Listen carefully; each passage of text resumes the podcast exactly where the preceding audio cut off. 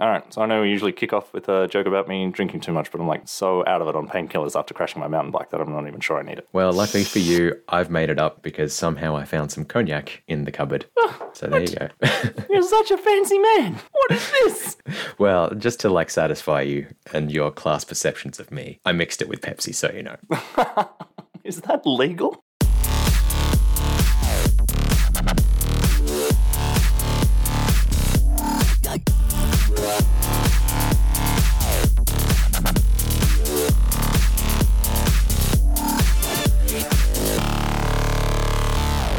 Hear that we've got a lot of feedback on the previous few episodes, Chris, so I'll pass it over to you. The most exciting one is that my uncle, this is the uncle who works in space, although one of his comments was to correct me and say he does not literally work in space, he possibly works in the space business, which I guess I knew because when I went and visited him at his work, I did not have to get on a rocket ship. I just drove up a mountain to a telescope. But If you zoom out far enough, he's in space. yeah, I mean, we're all in space, right? Floating on this pale blue dot. So maybe I was right all along. But anyway, he's definitely by far my smartest uncle, and it's very gratifying that he listens to. me. So it's very nice that he continues to listen to us, and he did add some commentary on the 2006 IAU meeting, which is where Pluto was kicked out of planethood. So prior to that, they knew they were going to vote on the definition of what a planet was, and before then, we were using something big enough to be round, but not big enough to start a nuclear reaction, because at that point it's a sun, right? Which worked fine for years, but they came up with a definition of planets in our solar system only, without any contribution from our planetary scientist friends. To paraphrase, a planet in our solar system needs to be orbiting the sun, big enough to be round, and big enough to be cleared the neighborhood of its orbit. No, I don't know what this last one really means. There's a lot wrong with this. First, it discounts all those planets that we've been finding in other stars. Uh, so, anytime you hear of exoplanets, not actually planets according to the official definitions as decided by the IAU. Second of all, we regularly get rather large things zipping by us here on Earth and rather large things hitting us. So, we don't clear our path. So, maybe we're not living on a planet.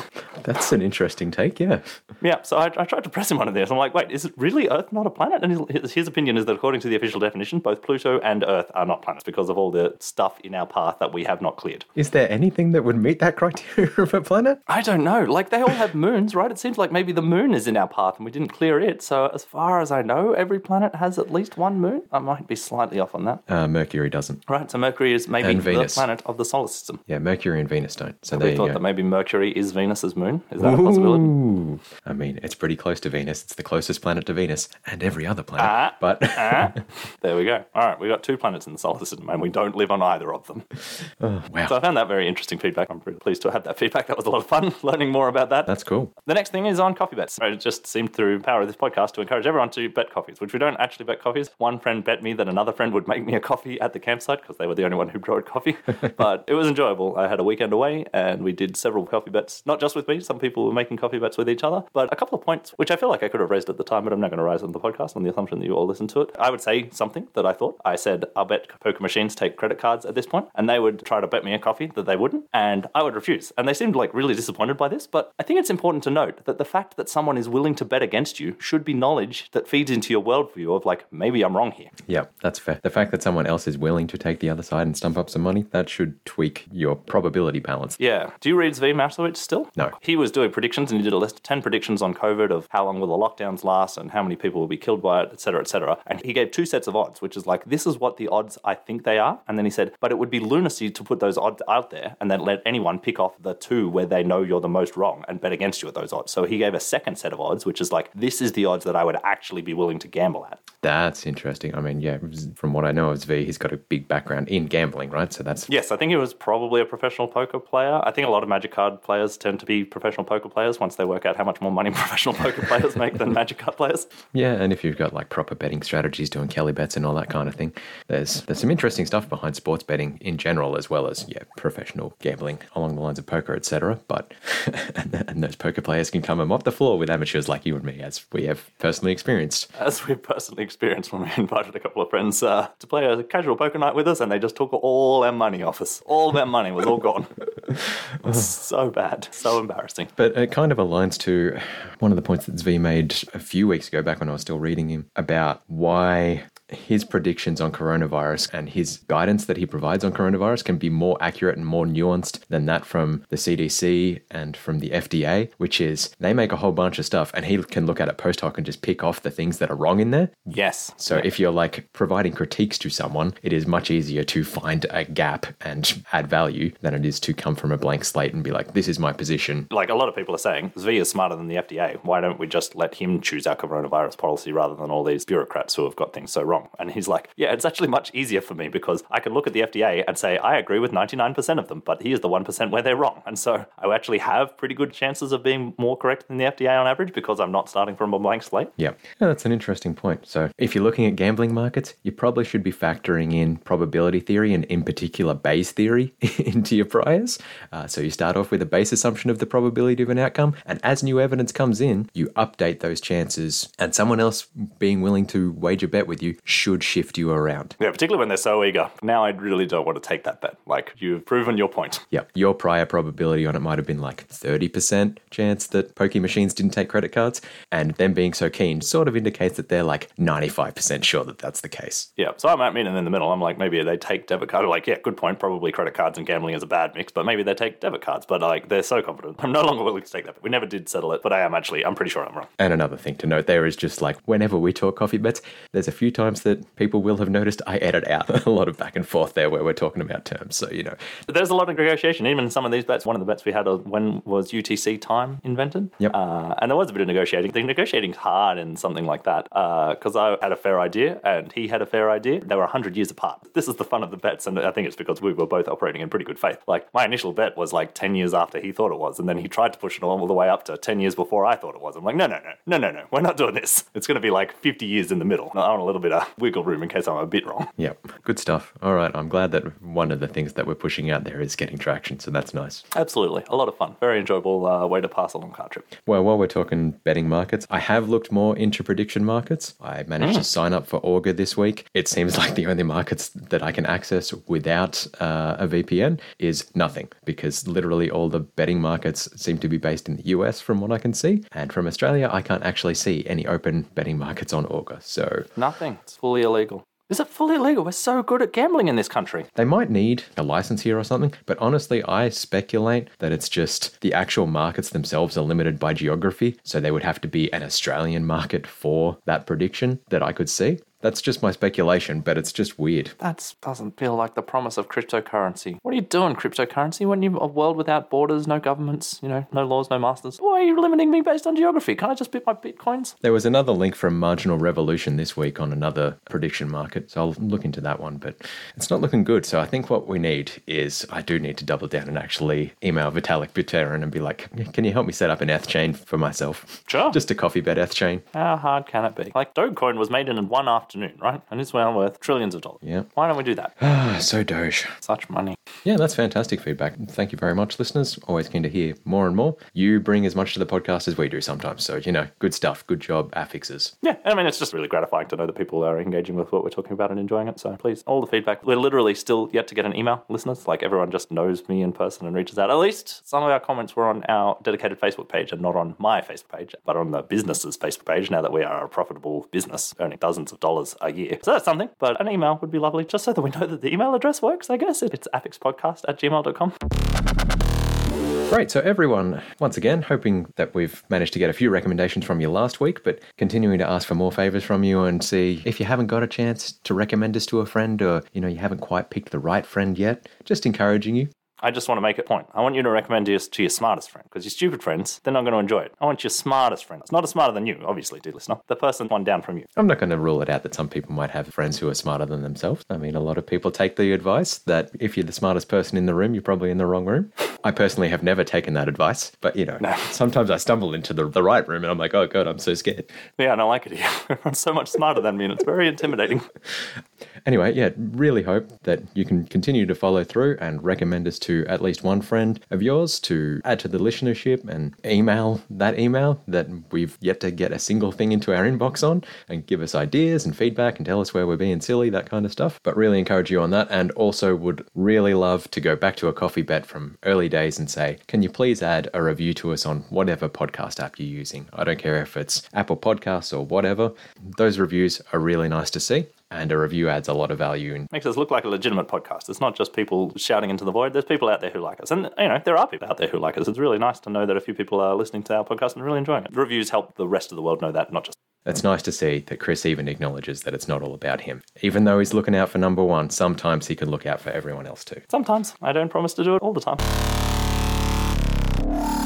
Cool. So, on to the feedback for myself, the editor's notes as I worked through last week's podcast. So, a few podcasts ago, I mentioned some commentary from Scott Sumner on interest rates and how reserve banks and central banks have kind of been forced to follow movements in the interest rate markets rather than just actually making interest rate policy themselves, which was something kind of new to me a bit. Um, I'd always seen them as very mechanical operators in the market, I suppose, and seeing them actually be forced to make decisions was an interesting framework to work with. I mean, it sort of makes sense, right? If there is actual money being actually lent out at these terms, it's not like the government can just make up a number. If the government was during the stagflation of the 70s saying, we're going to pay you 0.25% on the money that us, no one's going to lend the government money. Like, there's maybe a few people who just want anything better than cash that's safe, but there's not going to be that many of it. When you're earning 15% interest in a bank account that's also federally insured, or you're earning 0.25% interest on a bond, I just don't see how that situation could be can work at all. Yeah, so I agree with that. I guess I'd just taken it. A lot of my economic background was honestly financial markets and looking at the world since inflation rate targeting came in. Mm-hmm.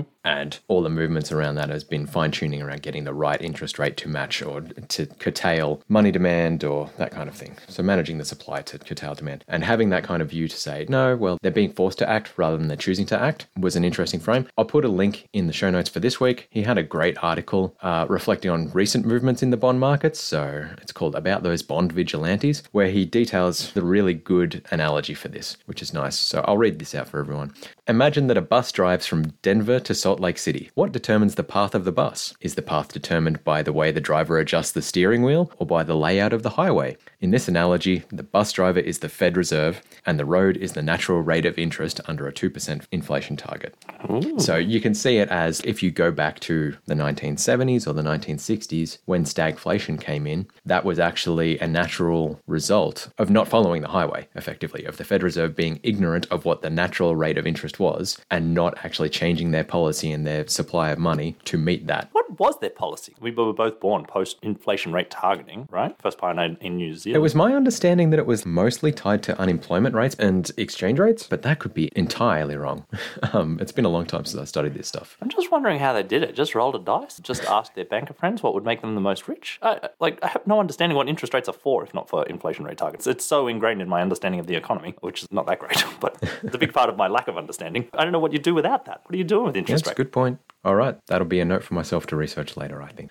Yeah, so I just thought it was really interesting, nicely laid it out for me to say, yep, sometimes you can steer right off the road. You're not just forced to do it, you can steer off the road and end up in a massive inflation spiral. Let's hope we don't end up this time. Well, just when you say, let's hope it doesn't happen this time, there's a reasonable body of evidence that you get sort of bad inflation before you get hyperinflation. So it's not necessarily a bolt out of the blue. And hopefully, economics has developed enough profession now that the US at least doesn't go over the cliff where they see all this inflation. They're like, you know what's going to fix this inflation? It's printing all the more money. What we need is the Super CARES Act because the CARES Act wasn't big enough. Yeah. Hopefully, I don't know. I mean, even if we look back to 1970s, like that wasn't hyperinflation, that was just very high inflation that had to be brought under control. So it also had a bunch of other bad effects. But yeah, cool. The second one was kind of just a half thought, and I'm keen to get your opinions on this. On our UBI discussion, I kind of mentioned like $15,000 a year, it's not going to be enough for people to make the decision at the margin to choose not to work whatsoever. But I wonder what the marginal impacts would be for people choosing between careers Oh. or whether people would be disincentivized from pursuing that next promotion or that kind of thing. I don't know if, if you've got any thoughts on that. I was just, it was a question that occurred to me. I mean, I have a lot of thoughts of this just from observing my friends that the Western world is now so incredibly rich that there's already disincentive effects for that next promotion. That being someone in a position like yours is incredibly stressful, and you definitely earn 70% more than me, but I earn a lot of money, and my job's not that stressful. So I'm sort of on the career track just because, you know, you have had fun at times, and I would like to see what that's like. But I've definitely got many friends who are like, I could take that job, and it would pay more than that other job, but man, it seems like an enormous amount of work for 10% additional money. So I could definitely see that happen. Like 100%, I could see fewer people choosing to take. There's these sort of low ish paid jobs that are quite backbreaking, where you have to deal with customers all day, and particularly where you have to deal with angry customers all day. I think that they would have to attract an additional additional premium. So it's once you've got the UBI plus a really clock in, turn brain off kind of job, that would be sufficient for a lot of people rather than I can earn an extra 10 grand a year by being stressed out of my mind and getting screamed at all day. Yeah, yeah, that's an interesting one. Your point on like pursuing promotions and getting into management, that kind of thing's an interesting one to me as well, right? If you reduce the incentive to go into management, are you just going to end up with people who just want power? Or are you also going to be filtering for people who also just want to be good leaders? I don't know. Maybe you're just, you're doing a good thing by filtering out the people who are money hungry. Uh, it's just very vague. Yeah, it would be fair to say that I select my friends to be like me. Think that people have noticed that my friendship group has certain characteristics. And to be fair to say, I have a type, so I don't know whether this is universal, but a surprising number of my friends are not interested in promotion. Like, I am fine. I am a very technically capable person and I can get my job done very nicely and it's interesting and engaging. I don't need any more. So I would say that we have always selected for power when it comes to giving out power because powerful people want power. That is your thing. That is why you're my power friend. And uh, where was it? It was in the Tricameral Congress, which is a thing we put in the show notes about how you could select a third party of Congress. And a lot of the ideas seem to be like, oh, we want to give power to those people who don't really want power. I'm not actually sure how I feel about this idea. I think that it goes, you know, possibly back to the sword in the stone, that all the power hungry knights who really wanted to be king couldn't rip the stone out, and then this boy accidentally pulls it out, but he's pure of spirit and will be a great leader. I'm actually, I'm not 100% convinced by that. I think you actually have to want the power in order to wield power. I think that if you gave, I don't know, me a huge amount of power, I'd be like, I don't really know what to do with it. Could we just keep doing things as they are? They seem to be going fine. Whereas someone who really wants to build the next Facebook or whatever will put all of those resources to the absolute max to therefore increase their power even more. And it's like, it's maybe not the most noble reason to grow a company, but it, it's probably more effective. Yeah, it's an interesting point. I guess what you draw out there is different facets of power that people might not appreciate that could be attractive for people. So, a lot of people, myself included, when I was early in my career, just assumed that people pursued management for that feeling of raw power and out of a kind of sadistic view of I can boss people around. yeah, no, I'm not saying that that's my view, just to yep. be clear, but please go on. Agree. Also, as a person who's come into power who was very skeptical of that, there's a part of it that's just like there's power that wants self determination and, you know, to be able to choose my own path, not necessarily boss other people around, but just not be bossed around as much myself. Hint for everyone, that doesn't necessarily happen as you go up the chain. It's just all the more powerful people bossing you around. Yeah. They've got way more practice doing it than uh, most of your schlub level bosses. Yeah. So there's that kind of level of power for just independence, I suppose. And then in a similar vein, there's the power to pursue your own desires and people who are particularly driven to get a certain outcome. They're the kind of people, as long as the outcome is beneficial to society, who you want to give that power, who can continue to push society ahead, I suppose, rather than, yeah, just promoting people who want money and want to just be flubbing along and saying, yeah, what we did before worked, so let's not stuff anything up and we can just keep moving. Yeah, yeah. I think we've made this point before that capitalism has its failings and, you know, there can be reforms that could be had. But I think one of the great benefits of capitalism is those ridiculously power hungry people are no longer warlords conquering the Congress. They are Jeff Bezos or Mark Zuckerberg, these incredibly driven people who really, really want to get a specific goal and probably amass a lot of power is an important thing to them. Certainly, Zuckerberg is famed for being hyper competitive and really wants to win everything that he's in. And yeah, go back to feudal times and they just declare some crusade so they could get some additional land. And now we get, you know, two day delivery and a way to see all our friends and no news. I don't think I've got too much more to add to that, but that was a nice little diversion. It was just a thing that occurred to me reflecting on UBI. Oh, yeah. I don't even remember how we got into this conversation. I guess what we're getting at there from that like little tangent thought I had listening back to our conversation was by bringing in UBI, you may better select for people who want to progress and add value through leadership rather than just take it for the money, just go up the chain for the sake of a promotion. The other big general thought I had reflecting on our conversation on moral foundations theory and Jonathan Haidt and Julia Galef's conversation never quite got to the point around Julia's justification for why she's able to rationally work her way towards always prioritizing uh, care and fairness, which was based on John Rawls's uh, philosophical concept of the veil of ignorance. Yes. Place Rawls for me. Where's he fit in the canon? He's like actually surprisingly recent. I think it's like 1970 70s or 80s. 70s. Wow, that's surprisingly. I, I can't believe, like, I've heard about this concept many years ago and just assumed it was one of those, like, 1700s, 1800s concepts. I honestly could have assumed that it was Plato. Yeah, so incredibly recent. The veil of ignorance is essentially just imagine that you are not yourself, you're just in a black box, you're a disembodied soul. Pick between outcomes or the way the world works, and if you assume that people behave in that way in one area, so in one world, consensual cannibalism is a thing, and people are tolerant of it or whatever, even if people consent. And in another world, consensual cannibalism is still completely immoral and everyone sees it and acts with disgust. And even if you want to do it, you're still going to be judged as a bad person. Which of those worlds would you want to live in? And as a disembodied soul, if you would choose the consensual cannibalism is okay world, then that's your moral foundation for why that's okay, right? Like, I think you missed the important bit is that you are a disembodied soul in that you don't know whether you're the person who has predilections towards being killed and eaten or you, or whether you're the person who would be disgusted by that. So this is what kind of a world, I think maybe a, a less charged example of perhaps uh, just a noble system. So should there be nobles and peasants? Uh, and you should pick whether this is a good type of world before you know whether you're going to be born a noble or a peasant. All the nobles just discuss between themselves, do we like this idea of there being nobles and peasants? They were like, yeah, no, I mean, there's just people with good blood, right? So I think that that's really important that they retained all the power because if we get those peasants uh, any power, they just probably ruin it. So yeah, we're, we're all agreed. Nobles keep the power. Nobles keep the power. Cool. The idea of the Rawlsian veil of ignorance is that you should make that decision not knowing whether you are going to be born as a noble or as a peasant. Yeah, exactly. And it's something that's commonly applied to why you should have altruism going to third world countries, for example. So, from the first world, why do I care about them? Everyone I know lives here and I want their lives to be better. I don't know those people over there. Why should I help them? Well, if you take the Rawlsian view and a veil of ignorance, you got a one in six billion chance, or whatever it is. How many people are in the first world now who, who would be in the developed world? I don't know. You got a, let's say, one in three chance of being in a society relatively similar to what we currently live in in Australia. Even that honestly feels generous to me. One in three feels high. I feel like we're luckier than that. Yeah, maybe it's one in six, but let's say, yeah, one in six. So you've got a five in six chance of living in a hellhole, effectively. So therefore, you're probably taking that veil of ignorance view, should be dedicating some of your resource to make the world less of a hellhole. That sounds like a reasonable use of resource. So I guess where I wanted to take this was how could I come up with a justification for those other moral foundations for things like honor, for things like preference of family, so on and so forth. And what I boiled down to over the last week and I will warn everyone, this is bad philosophy because all philosophy, until you actually write it down, is awful. Okay?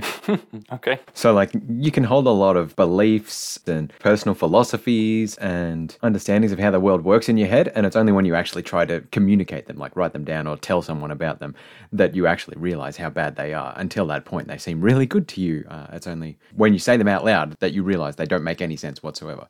but this is what I came up with in my head. The justification could be a very Stoic worldview, being one of the principles of Stoicism is you want to go along with nature. So the way of the world, or fate essentially, is a carriage, and you are just a dog leashed to that carriage. And you can try and fight against the way the carriage is going. You can fight against fate, you can fight against the way the world's working, but you're going that way. And if you fight against it, and you can move sort of in the other direction, right? And you can get a little bit ahead and a little bit behind. Yep. But if you're really fighting against it, or if you're ignorant of it, or if you're just getting angry at the way the world's working, you're going to get hurt even more because you're getting literally dragged along by the way of the world. Yep. So the functional nature of Stoicism is to say, just accept it and go along with it. Try and align the way you work with the way the universe works. And if I boil down, well, this is a big call, but if I mm-hmm. take a few principles from the likes of Richard Dawkins and the functionality of how genetics work, I suppose. Yep. You could see life as a information system, so a little bundle of negative entropy that can organize itself, exuding a lot of energy as entropy, of course. Mm-hmm. That is doing its best to perpetuate itself throughout time. Yep, we're all just replication machines. So we are bundles of information through genetics. So our genetic material is information systems, as well as memetics. So the classic version of memes, where the word memes originally came from, I think was Richard Dawkins, Awesome. and saying that our culture, our society, what we write down and what we share with our families, etc., that's memes. That's memetics in contrast to genetics. Even if you don't have children, you can extend your legacy by engaging with others in your society and creating a memetic legacy. So if I take those principles and say, okay, in nature, life itself is a self perpetuating replication machine for our information streams. If I want to go along with that, I want to be perpetuating the information stream most like myself. Yep, yep. So therefore, I want to be honor bound to my family. I want to make sure that their interests are best served over and above those in the third world. Yep. Or over and above those who live in a culture that is, you know, the out group to mine. I can see some arguments for that, but I can also see some terrible arguments for that.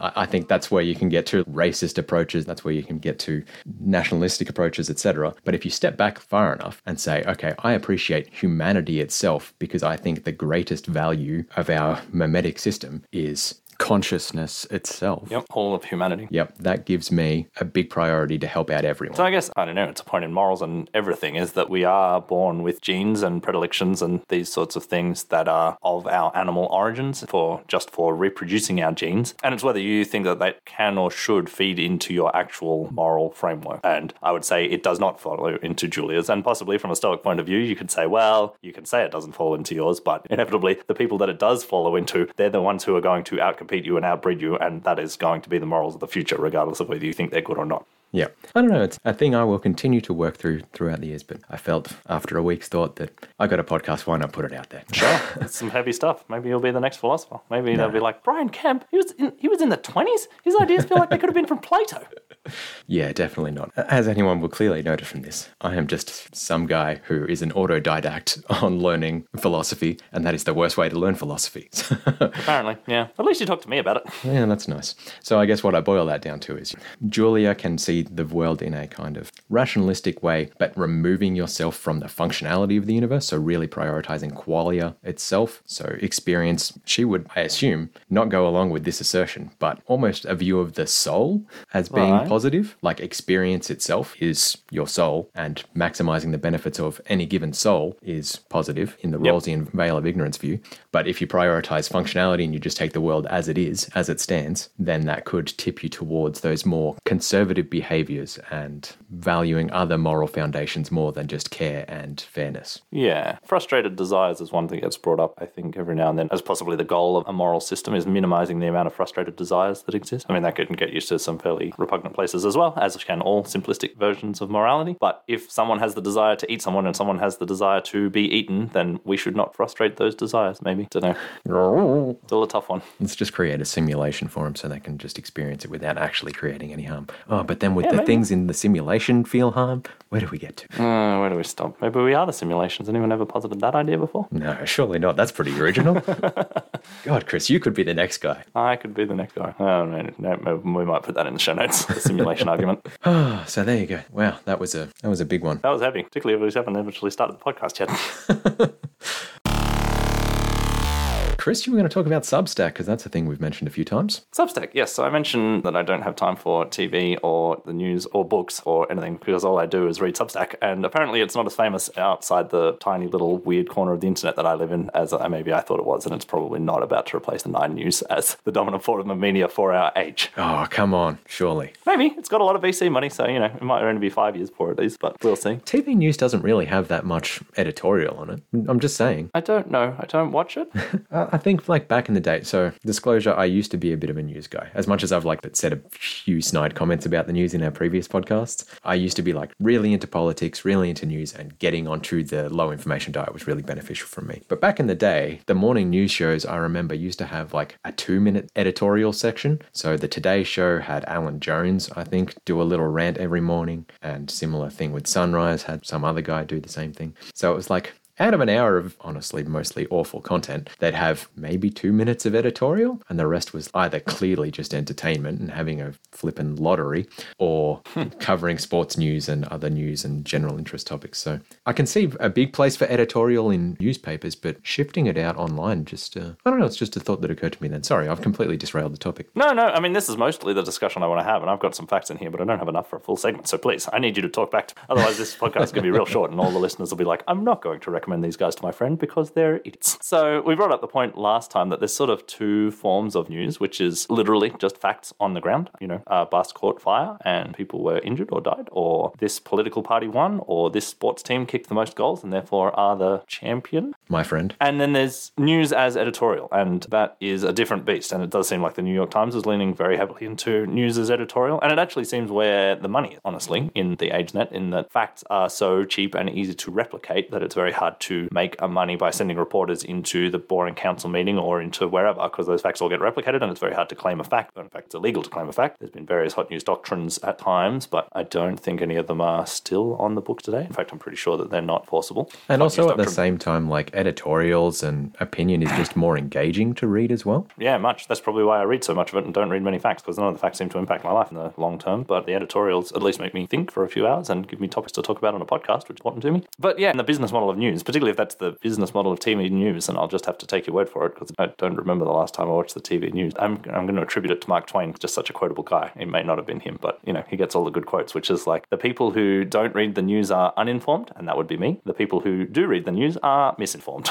It's a great quote. Because you know this is so famous as to have a law named after it. I do love a good law, and this is Knoll's law of media accuracy, which is basically goes everything you read in newspapers is absolutely true, except for the rare story of which you happen to have first-hand knowledge. When I worked in the pet food industry, I remember reading an article about pet food, and I'm like, this is ridiculous. This journalist has no idea about pet. But then you read another article about some other thing of which you have no technical knowledge, and you're like, yeah, that's probably a reasonable summation of facts. It's just impossibly difficult for a reporter to go into a, a business for half an hour and get an accurate representation of what's going in there, or go into a, the aisles of power in Congress, or go into a sports team or whatever. They just can't get that level of knowledge that quickly. So most reporting is probably wrong. Yeah, that's a great point. I'm going to circle back to about five minutes ago. I just realized that editorial has kind of gone into TV news now, but it's sneaky editorial. Oh no. It's panel shows. I think panel shows are editorial. Yeah, that sounds right. It's just people flinging opinions around. Do we have a lot of them in Australia? They seem quite famous in America. I can even name a few probably, but We've got like comedy panel shows, but at the same time, what can I think of as a panel show? I guess most of those morning breakfast shows kind of have a bit of panel time. We've got the 7 p.m. project. Yeah. Yeah, and I mean another thing of TV news is I remember a stat that like a huge percentage of people got their news from the Daily Show, which is a comedy show, right? This is where they found out about current events, and I was that person. Like that was all my news for a while in my early twenties, I want to say, back when Jon Stewart was doing it. And it's a literal, you know, partisan biased comedy show that is obviously only going to pick the worst gaffes of the other political team and not show you anything where your own political team gets it wrong. And it's funny, and you learn a bit about the world, but I do think you get an incredibly skewed view of the world if that's your only news source. Yeah, I mean, this is why, as much as people can be annoyed at the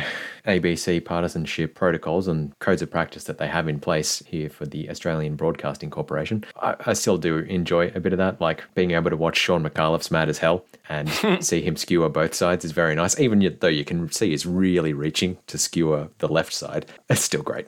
funny, very funny. It's a, it's a good form of entertainment, basically. Yeah. But I'm not sure that it should be or is a substitute for actual news. Yeah, I guess it, it gets to the point around it makes it transparent for the argument that news is 99% actually there just to entertain you. There's very Yes. little in there that is actually going to impact the way you live your life day to day, other than give you topics to talk to the people around you about. Which is a nice benefit. I like talking to people about things, but I never talk to them about the news because I don't know anything. And the one I like that people sometimes use to illustrate this is, you know, pick a random month. And, you know, perhaps last year was a very newsworthy year where a lot that actually did affect your life day to day happened. But in a general year, Yeah, if we go back to like 2006, what was the biggest news story of 2006? I don't know, maybe something about the Iraq War. How did the Iraq War impact me? Probably not very much. How did it impact most Americans? A lot of them might have had family that were enlisted in the army and impacted, but even then, what's the percentage of the US population that's enlisted in the army? A lot more than Australia, but is it that big a deal? a lot more than Australia, but it's not that big a deal. And um, yep, I'm reading the top news stories of 2006 on SBS, and you did nail it with Iraq, so that's well done. But then there was Howard and Beazley,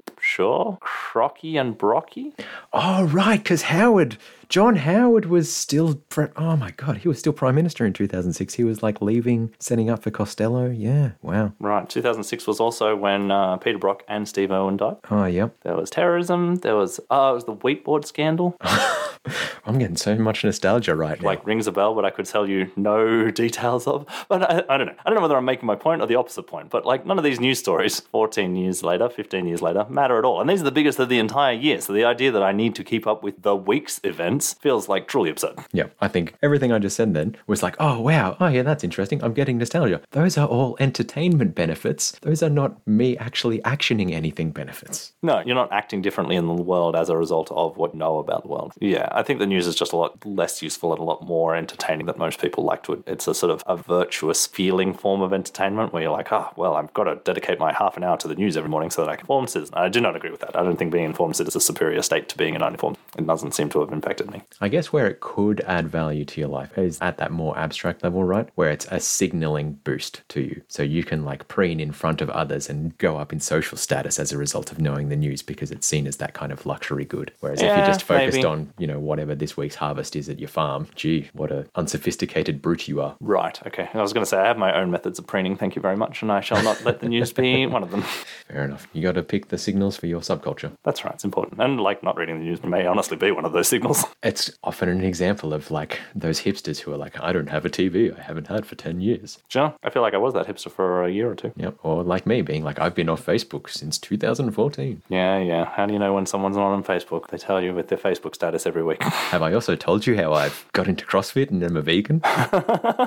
Which does bring up the point like, do we need to save the news? This is not at all where I thought this conversation would go, but it feels like we're inevitably bleeding here. If this is just all for entertainment purposes and signaling and all of that nonsense, who cares if the news goes away? Who cares if they all go bankrupt and Google and Facebook eat all their things? Like, we made the discussion, particularly in the early days of the Google Australian government brouhaha, that the media is how we hold the powerful accountable. But is it? Is it really? It's a good point. I guess where I'd say I land, I think you actually convinced me that having a basis for getting facts out there is important. And that's why I think the whole predictions market silly idea that I had last week is not a silly idea, it's actually a brilliant idea. Yeah. But at the same time, I think the way that we are going in the world, I've got no problem with people finding entertainment value in the news and using it as a signal boost or whatever. But the specialization that naturally comes from capitalism and being able to monetize something by making it the best it possibly can is leading to a carve out of opinion, of news. And that's why we've got platforms like Substack. That's why we have the 7 p.m. project rather than just news hours, right? Because they've found a specific platform where people who only want to engage with the most engaging way of presenting this stuff, being Yep. opinion and people joking around and being silly is becoming monetized to the detriment of purely people finding the facts. Like, I'm guessing that most journalists who are going out there doing fact based reporting, they're kind of the lowest paid. They're doing the necessary work, Probably. but not the most value adding work. Absolutely. The person who has to go to every tin pot council meeting and take notes on the minute, uh, yeah, that doesn't feel like a high paid, high prestige job at all. So, when we talk about the news, are we worried about the wrong part, which is the visible part, to the detriment of the invisible part? And what we need to be figuring out is a way to continue funding and continue supporting information discovery. Yeah, so I have a couple of points I want to make. First, I sung capitalism's praises, so I do feel like this is where capitalism falls down, and then it can be said that capitalism is extremely good at creating value, and I do agree with that, that it is largely a positive sum game. But what it's really good is creating value where it is possible to monetize. That value that could be created that is diffuse and hard to monetize, capitalism does a really terrible job of incentivizing that because there's no money there, and that's what capitalism runs on. So possibly these fact finding missions are a form of that value that could be really valuable to society and is really important to fund. But capitalism is just really struggling with a way to do it. And we used to do it with newspapers and ads, and now that that's going away, we're really not sure what's next. And when you first told me the prediction market thing, I do think that's genius, and I do think there's a place for that. But I don't actually still think that like no one's having a bet on will this council be corrupt sort of thing to to go and establish that in the first place. Like it has to be a topic that people are interested in betting on before you can start to create. So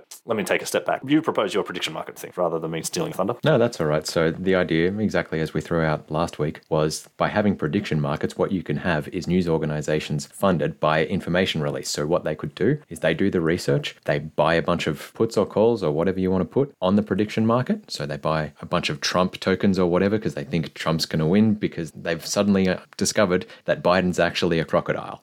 Um, and they know that they're, they're going to release that out to the general public on the following day. So when that news goes public, Trump's chances of winning go up, and therefore they can then sell their options and they made a huge profit, and that's how they fund their business. Yeah, and that feels like a plausible method of information discovery. I think that that is a really useful thing to have. Like it's what a lot of the blogs and people that we follow are talking about at the moment, and I think that that's an excellent use. But yeah, I'm just not sure. Like you'd have to set up corruption markets. Yeah. So this is Mr. Dooley, who I have never heard of, but the quote is: uh, "The job of a newspaper is to comfort the afflicted and to afflict the comfortable." So the idea is definitely that journalists should be, to a certain extent, muckrakers. They should be finding out the things that people don't want found out. That it should be exposing corruption. It should be exposing evil, if you want to call it that, and that that is a, a very important civic duty. And I, I do agree that unaccountable power can, and I don't even think it requires ill will. It just requires everyone saying, "Well, we sort of made a mistake there, but if we don't tell anyone, then you know it'll just upset everyone if they realize that we're bathing in the blood of literal children. So let's, all right, we all made a whoopsie, but let's no one talk about it. If you have all the power and you control all the state apparatus of propaganda, you could probably get away with it. And a free media could be like, no, we probably shouldn't kill children and bathe in their blood. And these people did it. And so we should not vote for them next time. Or possibly even more extreme consequences than that. But definitely don't vote for them. I buy your argument there. I guess it's just the trouble is that local news is in trouble no matter what.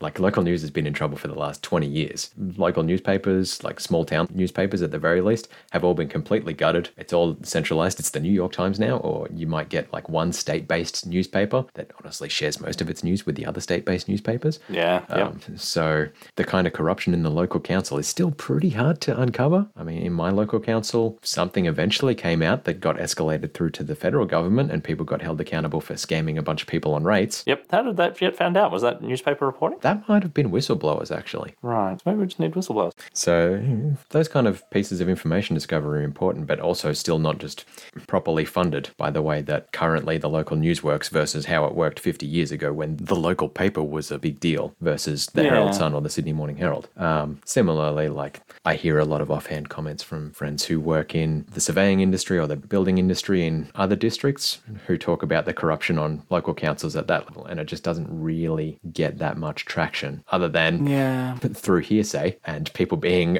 attracted to running for council because they might be able to do a bit of graft. Yeah, right. Oh, that's grim. I mean, do we actually think things were better 50 years ago when the newspapers were supreme? And here's my other question like, is the newspaper just a different form of unaccountable power? Who's tattling on the newspaper? Yeah, I mean, that's a great point. Like, the level of unaccountable power has been a big theme in reading all the discussions of Scott Alexander and Slate Star Codex lately. And yeah, people being muckrakers can still cause a lot of damage, so you need some kind of accountability there, I suppose. Yeah, I mean, I guess maybe in a competitive market there would be more. So maybe that's how you hold newspapers as they dob in each other a little bit, read one newspaper or the other, but the news eventually gets out there at least. Yep. Makes me want to go back and read Ben Thompson's thoughts on how to fund local news again. Because he was all about subscriptions, I believe, of course, being Ben Thompson and doing a Substack thing before Substack existed. Yeah, I liked his idea in that you could get a trusted journalist and, you know, they would be worth paying for because they tell you what's going on around town. And the idea that I loved of his is that a couple of times a week or a couple of times a month or whatever, you just get an email saying nothing happened. It's like, I don't need to make up a story. I'm here to inform you. What I am informing you of is that there's nothing you have to worry about. If I didn't find it today, we're all good. And so that would fly in the face of the entertainment argument of news, but it would be very newsy, right? Sometimes news doesn't happen and you don't have to just make up something to fill the 24 hour cable news cycle. You could just say, nope, nothing today. I'm going to keep working on my long form stuff. That is nice. Yeah, I remember that bit. That was very enlightening. And honestly, if I got a newsletter telling me that, hey, everything's fine, that, that'd be nice to hear occasionally. That would be comforting, particularly when you've just gone through the rubbish bin scandal. It would be nice to hear that uh, there are no scandals this year. Uh, there we go. Right, that brings us back to Substack once you get us to, to Ben Thompson, which is a new method for paying journalists directly. Although, uh, you know, I'm starting to come around to the idea that they're not journalists, they're opinion columnists. Uh, and Substack is, as ridiculous as this sounds, email as a service. So you could sign up as an author, and this place that's called Substack will send emails to a bunch of people, and sometimes people have to pay for those emails. Yes, like they're very directly inspired by Ben Thompson, because Ben Thompson makes somewhere in the order of a million dollars a year out of his subscription newsletter. So he charges $10 a month or $100 a year for his full edition, where you get three a week, or he gives one free email a week if you just want to do the free one, which I do because I have too much else to read and I can't read Ben Thompson all the time. Same here. And that does give you a very direct relationship with the author. I'm not paying to read the New York Times, and then I barely even notice the bylines and news articles that I read. But when I get an opinion from Noah or when I get uh, Scott Alexander, I know exactly who I'm reading on, and I sort of have an idea of their biases and their worldviews and their one big unifying idea that brings the whole world together or whatever. And I know who I'm reading. And so having a direct relationship with that author is a pretty cool thing. So you can fund their journalism and you get more of it. Uh, but the model definitely seems to be that you get at least one free email a week, which is what I subscribe to like a million of them. Yeah, it's great. I like I love Substack as a platform, as an entertainment platform. I can get there's definitely an element of information discovery there, which is part of the content, I suppose, but it's not the raw information. And I agree. Like having a direct way of funding the authors that you engage with is very appealing. As a person who wants to engage with that, even if I'm doing the, the cheapskate thing and not paying anyone, I can see the market idea there being I don't want to buy just the bundle package where once a week I get to read Scott Alexander and I also have to read a bunch of flunkies who can barely hold a candle to him. I just want to directly fund that and only get that and be able to come in with the right mindset when it comes into my email inbox. Yep. Yeah, I think the mindset things are a big part of the appeal is like I know who I'm reading and I can sort of set my brain appropriately. Yeah. Just as an aside, this is something that often gets me because Marginal Revolutions, one of the blogs we read a lot, is predominantly written by Tyler Cowen. And I can often get like a paragraph deep before I'm like, I'm not reading Tyler here, I'm reading Alex Tabarrok. Because I would say he's one in four, one in five of the posts roughly. And I do figure it out every time, but I just assume that I'm reading Tyler every time I open up Marginal Revolution and I read through. I'm like, wait a minute, this isn't Tyler at all. He's not being Straussian enough. yeah, this isn't nearly obtuse enough. This is way too technical. yeah, and actually has useful suggestions for what we should do rather than just snark. Yeah. yeah, I guess it's just a, a monetized blogging system, I suppose, but it works. It really It, works. it does work. And so, why I wanted to mention it, why I think it's big, although I don't really know how big it is, is that uh, it only started in 2018. It was explicitly modeled off Stratechery, which is Ben Thompson's email, and it just got a bunch of VC and hired a bunch of popular things. And I think the other appeal of it is that there is no editor. So, a lot of journalists, it would seem, who have moved to Substack have felt under the thumb of the organizations that they work for and that they could not pitch certain stories that they really wanted to write about, or they had to pitch them in certain ways so as to go along with the predefined narrative of whatever organization they did. So they've pushed a lot of high profile people. Matt Yglesias is the one that I can think of most, and he founded Vox. Like he founded his own news organization, and then he found the news organization that he founded and owned so oppressive and he couldn't write about what he wanted to write that he left to go and join Substack, which is crazy to me. Yeah, that's madness. That is madness. So to, to really pull it apart for people, because I don't even have the answer to this myself, other than the direct email thing and directly funding the authors you like, what differentiates Substack from Medium? Yeah, I know. Because Medium feels like such a junkyard these days. I listened to a podcast with the founder of Medium, and it sounds like he's talking about what Substack actually is, and Medium just turned into a wasteland. The whole idea of Medium was that we're not going to do ads, you're going to pay for a lot of this content so that the authors just want to do. And we're going for really deep engagement, so it's more about how long you read an article for rather than just getting the click so that you can see the ads. And it was like very idealistic, but Medium seems like almost more clickbaity than the normal news to me sometimes. Yeah, I don't know how to feel about Medium. Like personally, I've put a couple of things up on there. When I was studying data science, that was actually part of our projects was to put up an article there explaining Yes. how we did things. Maybe it's too accessible. Yeah, I was going to bring up that exact point. Like, particularly, we could not pass that course without putting up several posts on Medium, right? That was part of our coursework, and that, that's presumably something that Medium has leaned into. And so, when you make it too accessible, you get schlubs like us just writing things that we don't necessarily care about. Although I feel like I put a good amount of effort, I did enjoy writing that post. But I'll bet there's plenty who are just like, I just want the course because then I can put it on my CV and get my next job or whatever. I'll just put any old slop up, and it really erodes the discovery process because there's just so much garbage on there. There's some good Medium posts. I've definitely read good Medium posts, but it, as a rule, I've never found discovering things on Medium very good at all. At all. The stuff it recommends it to is garbage. Yeah, same. Like when I've seen links to Medium posts through Reddit conversations or through comments in Slate Star Codex, or if I've just generally been Googling a topic on data science, the data science section on Medium is actually generally pretty good. Like there's some high quality posts on there, they step it through. But at the same time, if you just go to medium.com and on the discovery page, or if I get the weekly email from them, which I then unsubscribed from, Yeah, I finally I had to do that. so much of it is just awful. It's just like Yep. really average. And so Substack say that they help with the discovery process, but I don't even know what Substack does to help authors be discovered. They just get the authors who talk about each other. Well, that's what I want to say. Like, I started reading one Substack. It seems the only way I find new Substacks is with authors bickering to each other, which is fun. This is definitely one of my guiltiest pleasures. And I talked to Brian about it, and Brian's like, no, I am a serious man and I'm not interested in this, Chris. But I love it when, like, different authors who are really smart and really eloquent just take pot shots at each other. And it's, it's a very interesting way to see two sides of an argument as well, because they're both so strong and so well reasoned and so eloquent. I love that. I love that. And so I've, I've subscribed to many Substacks on the basis of, like, ah, this guy called me out, but let me tell you how wrong he was. I'll show him. Here's all the reasons why I'm right. I'm like, oh, I wonder why he thought you were wrong. And then I read them and like, oh, remember this guy? He's awful and he's wrong about everything. And this is why I'm right about everything. It was fantastic. It's, it's very enjoyable to do. I love it. I'm glad that you're really calling out the value here, entertainment wise, rather than, you know, philosophically the dialectical value or whatever. You're just like, nah, this is great. I love seeing people through. Yeah, there might be a tiny bit of that, but mostly, mostly it's the entertainment value form. They're, they're just a lot of fun. Yeah.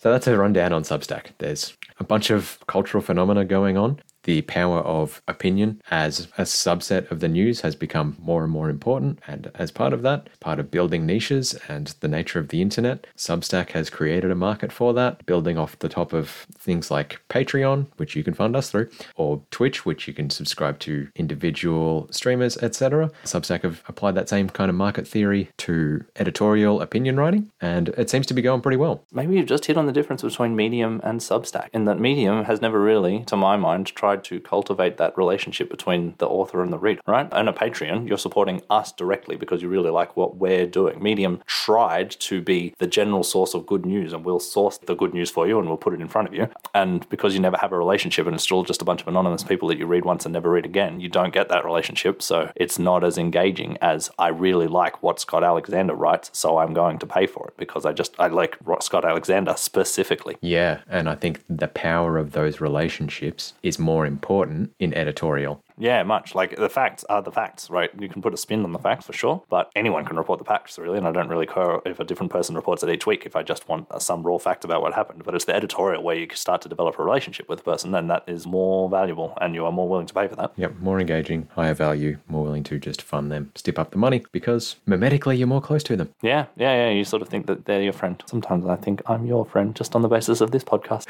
Oh, that's nice. anyway, it's one way, I'm sure. Cool. That was a huge topic. That was a good discussion. So, everyone, you know, if you're interested in our discussions, there's smarter people who are better communicators than us on Substack. Go check it out. Go check them out. Remember, we're an affix. We just add a little bit to what we've already read. We have no original ideas of our own. Yeah, we're like symbiotic parasites.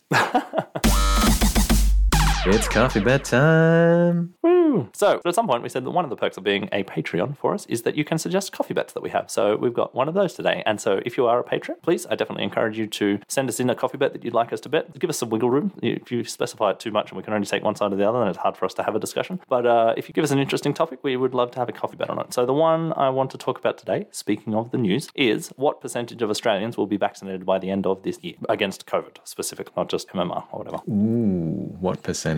Okay. What would I be thinking at the end of this year? Because I vaguely remember seeing something on the coronavirus down under subreddit when I just check it daily for the daily case updates. One of the topics on there was Scott Morrison predicts V Day in August or October, something like that. Yep. And I think V Day is when you get to like the level of vaccinations for herd immunity to kick in. Yep. And what do we reckon herd immunity is? Well, that shifts, right? Fauci famously used to say 70% when he was trying to be encouraging, and then he was like, uh, maybe it's more like 80 or 90%. Well, Australia is pretty behind the time, so I'm going to say that Scott Morrison is pegging it at 70%. I mean, mean, but probably true, yes. So if I'm saying 70%, and I'll cut it in the middle by September, how many more people do I think would actually, and I'm also going to assume that Scott Morrison's being optimistic here. I mean, that's why I like these bets, right? Because there's so many facets to it. So, you know, it's a question on how many anti vaxxers are there in Australia. It's a question on does the vaccine supply line stay solid? It's a question on how much insight do our political leaders have to the uh, vaccine supply line and how much are they just making stuff up? Yeah, exactly. So there's a bunch of assumptions here. So if I go, okay, end of the year, we might get to 80% if I'm taking the Fauci herd immunity point and we somehow get to that, or 70% in September and that comes a little bit late and we stumble into it. Or you could work the other way and go, who's not going to get vaccinated, right? So you could assume end of the year, we're probably going to have enough time to get to 100% if we actually put our effort behind it. But at the same time, there's going to be 5% of people who are deemed not able to get a vaccine, regardless of how safe it is. I think that the childhood vaccination rates in Australia float around that 95% mark just as a benchmark. Yep. So that would be the highest I could possibly see us getting to by the end of the year. Yep, so that's a ceiling. And then you've got, you layer on top of that things like how safe are you going to see vaccinating pregnant women because they're not going to have done any studies on that. You know, layer on top the whole anti vaxxer thing that you already pointed out, or even not people who are not anti vaxxer, right? People who are not anti vaccination. But I've definitely heard a lot of people around me in my social circles be skeptical of the safety of these vaccines, completely unjustifiably, I think, but well, not completely. Yes, cards on the table. I think that the vaccine is perfectly safe and I will take it as soon as it is offered to me. But I think that this is the fastest developed vaccine ever in the history of humanity. Never have we gone from discovering a virus to having a vaccine about it in less than it's never happened. Yeah, so I think there is arguments for skepticism there. I don't buy those arguments, but at the same time, that could be a factor on how many people are willing to get vaccinated. And then there's going to be the uncertain populations as well, right? So you've got a baseline anti-vaxxer population, you've got the people who for health reasons can't get vaccinated, then you've got the populations who there wasn't adequate testing for doctors even to be supportive of vaccinating them. Pregnant women What percentage of the population do you think is pregnant at any given time? God, that's a good question. I don't know. Our birth rate isn't that high, so it can't be that many. No, it can't be that high. I wonder. 50% of the population of women generally between the ages of, say, 16 and 40. I'm going to shoot from the hip and say it's 1%. I don't know why. 1% a, it's a nice round number. Yeah, 1% feels like a reasonable number. Okay, anyway, that's the tangent. we'll bet on that next time. I promise not to look it up. So I've just laid out like 50 things that are going through my mind, and I still haven't actually picked a number. So, No, no, how much does that erode your confidence from 100%? end of the year, I'm going to say 75%. I don't know. 75%. Yeah, I sort of don't disagree with you. I just want to be a little optimistic. So I would take the high side of 75% if that's where you're throwing out your ambivalent point. Yeah, I think that's my ambivalent point. I can see the arguments for the higher side. Like Australians love to travel, and they have international family members, etc. Yeah, yeah. If there's a vaccine passport that you can't go overseas until you get your vaccine, that probably encourages a few of the people. It's like, well, I don't think they've tested it enough, but uh, I really want to go to Bali, so I'm just going to get it and I'll take my chances. Yeah, I think you've hit the nail on the head there with Bali.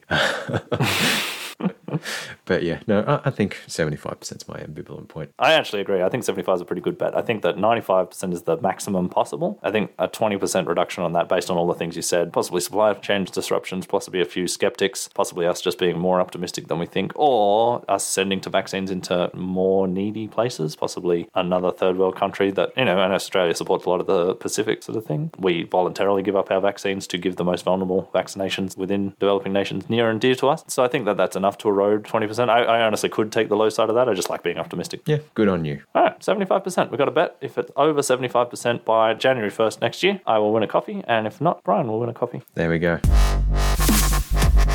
Cool. All right, so we come to the end with the Diablo 2 news. Hooray! That's what I look forward to the most. Unfortunately, looking at Diablo.run, there's not too much actually going on in speedrunning at the minute. I think everyone's winding up for the new season of Project Diablo 2. It's their second season. I think it might have even gone live today. So Is that a big deal, is it? I thought, I don't know. When you were saying it was a competitor to the actual one made by Blizzard, I assumed that that was a joke. But people are really into this, aren't they? Oh yeah, they love it. Like I think their first season they had like 16,000 people playing on the first day. It was crazy. So, Wow. How many people play on a normal ladder reset? uh, it's hard to tell with bots. They use a lot of bots on the Blizzard Online ones, unfortunately. Right. Is that going to ruin our coffee bet on Diablo 2 Resurrected? I don't know what the botting situation's going to look like. I mean, mm, that's going to be hard. Potentially tricky to make a bot for a brand new game, but if the engine under the skin is exactly the same, maybe it's not that hard.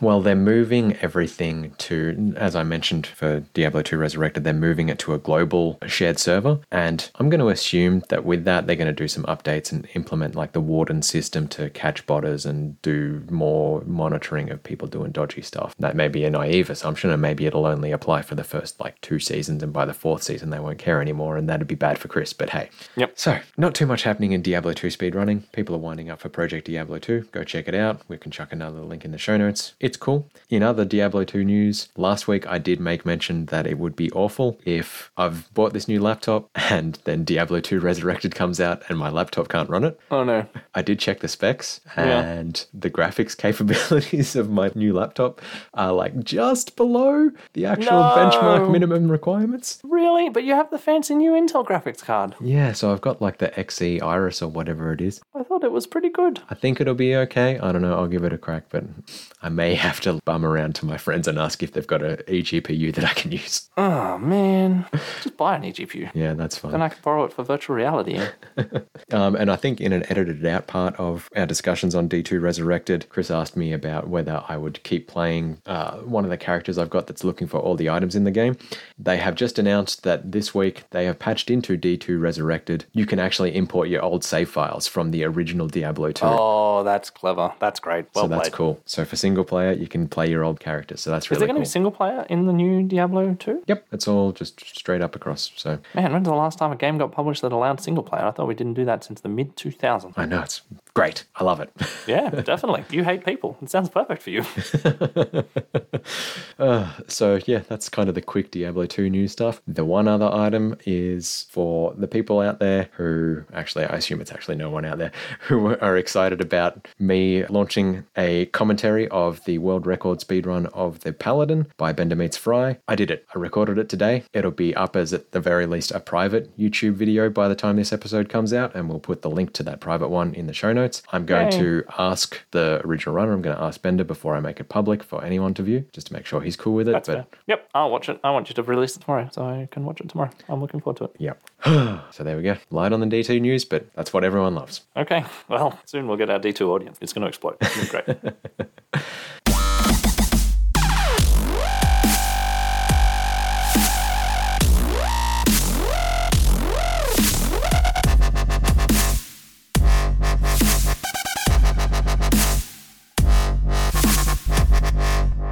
Sorry, I just I shook my head then when I said hate because I feel like I'm pronouncing it as if he's some supervillain who's like, he's John, Jonathan hate. Haight, brother of Nicholas Anger.